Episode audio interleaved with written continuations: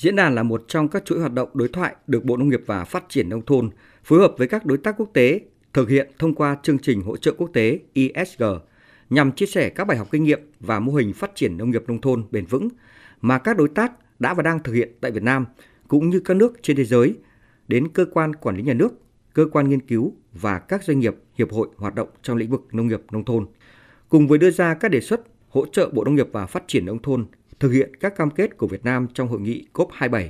liên quan đến phát triển nông nghiệp và nông thôn, các tham luận tại diễn đàn sẽ cùng chia sẻ những nghiên cứu đổi mới của nhóm tư vấn nghiên cứu nông nghiệp quốc tế trong các lĩnh vực về canh tác lúa, rau quả, chăn nuôi, nuôi trồng thủy sản nhằm thúc đẩy phát triển nông nghiệp bền vững, giảm phát thải, thích ứng và giảm nhẹ biến đổi khí hậu có thể được áp dụng và nhân rộng tại Việt Nam.